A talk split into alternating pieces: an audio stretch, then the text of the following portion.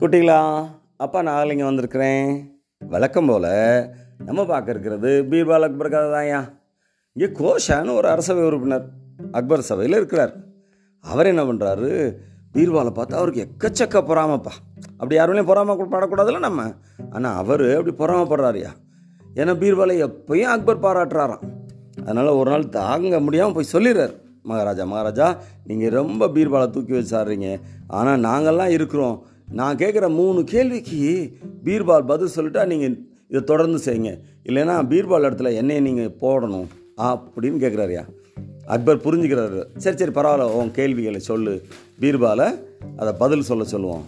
பீர்பால் அந்த சவாலை ஏற்றுக்கிறாருப்பா உடனே அவர் கேட்டார் கோஷா நம்ம அண்டச்சராசத்தில் எத்தனை நட்சத்திரங்கள் இருக்குன்னு பீர்பால் சொல்லணும் அப்படிங்கிறார்.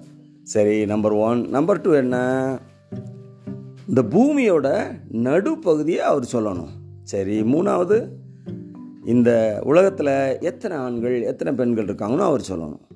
சரி பீர்வால் என்ன கேட்குறாரு எனக்கு ஒரு ஆறு மணி நேரம் டைம் கொடுங்க மகாராஜா.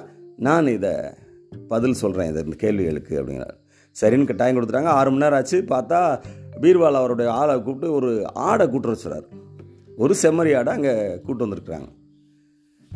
எதுக்கு ஆடை கொண்டு வந்திருக்கீங்க அப்படின்னு மகாராஜா கேட்குறாரு ஒன்றும் இல்லை மகாராஜா இந்த செம்மறி ஆட்டில் இருக்க எத்தனை முடிகள் இருக்கோ அத்தனை நட்சத்திரம் இருக்குது கோஷாவை எண்ணி பார்த்து செக் பண்ணிக்கிற சொல்லுங்கள் எனக்கு கரெக்டாக தெரியும் அப்படிங்கிறாரு.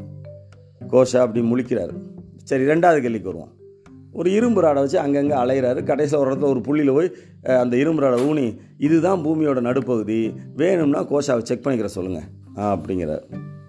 மூணாவது கேள்வி மகாராஜா கோஷா மாதிரி திருநங்கையர்கள் நிறைய இந்த உலகத்தில் இருக்காங்க. அவங்களெல்லாம் நீங்கள் கொண்டுட்டிங்கன்னா நான் வந்து எத்தனை ஆண் எத்தனை பேன் கரெக்டாக எண்ணிடுவேன் கோஷா அப்படி மிரண்டு போய்ட்டுறா ஐயோ அப்படின்ட்டு சபையை விட்டு போயிடுறாரு. அக்பர் வழக்கம் போல் பீர்வாலை பாராட்டுறாரு. இன்னொரு நாள் இன்னொரு கதையோட அப்பா வந்து உங்களை சந்திக்கிறேன். அதுவரை நன்றி வணக்கம்.